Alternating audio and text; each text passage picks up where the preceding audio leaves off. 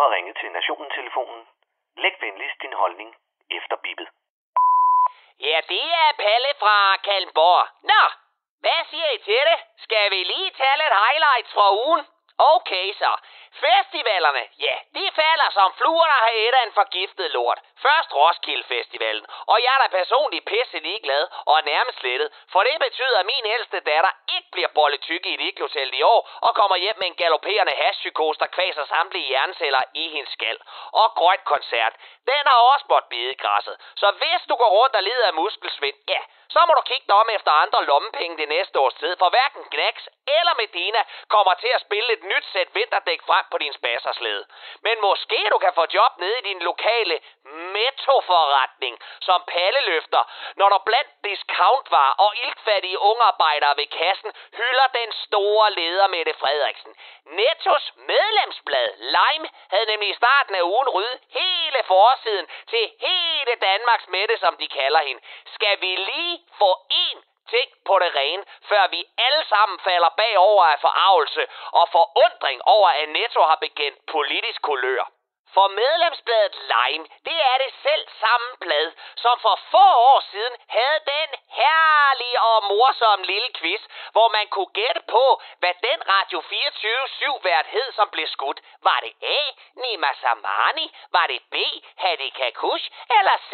Nedim Yassar?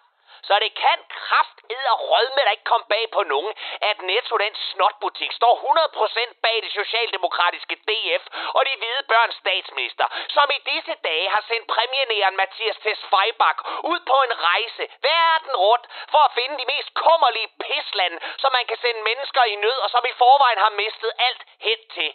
Så lad være, lad være med at sidde der og ligne et stort forarvet spørgsmålstegn, når det går op for dig, at den rødne frugt og de tyske chokoladekiks, du lige har købt i Netto, går til familietelte og erstatningspulver i et udrejsecenter for syre i Rwanda.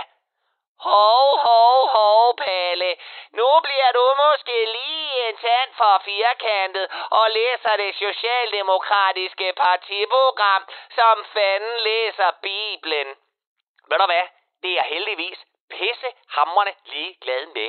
For selv det socialdemokratiske bagland er begyndt at syre til i den hejlende arm og opfordrer til, at Netto Frederiksen og ridderne om hendes raserene folketingsgruppebord begynder at bare holde bare lidt igen, så man til sidst ikke kan se forskel på Torvald Stavning og mellemkød på Lars Bøge Mathisen. Men lur mig, om ikke Tess Feibak og Netto ikke vil skide deres bagland et stykke med makrel. Men Palle, Pelle, hvad med dejlig Johannes Møllehave? Åh, det var det alt for tidligt. Ja, det var fandme trist. Men ved du hvad? Mest fordi, at vi nu skal til at høre på, at Anne Linde skriver sine egne sangtekster. Så I kan godt forberede jer på, at vi fremover skal høre på sange, som kun handler om vinduesruder og tja og nu vi taler om døde ting, så er det om at finde popcornene frem. For Night of the Living Dead Mink Edition ruller snart over skærmen, når efterårets massedrab skal graves frem i lyset og futtes af i småt brandbart. Jeg ved sgu ikke, hvor meget CO2, der bliver lukket ud, når du rester en død knæver. Men du kan være helt sikker på, at de grønne støttepartier vil sidde lige så apatisk stirrende tilbage og bare lægge røv til, imens regeringen brænder ådsler og laver udlændingepolitik med nazimilfen fra Vermund og alle de andre rødder. Og det var Palle fra Kallenborg.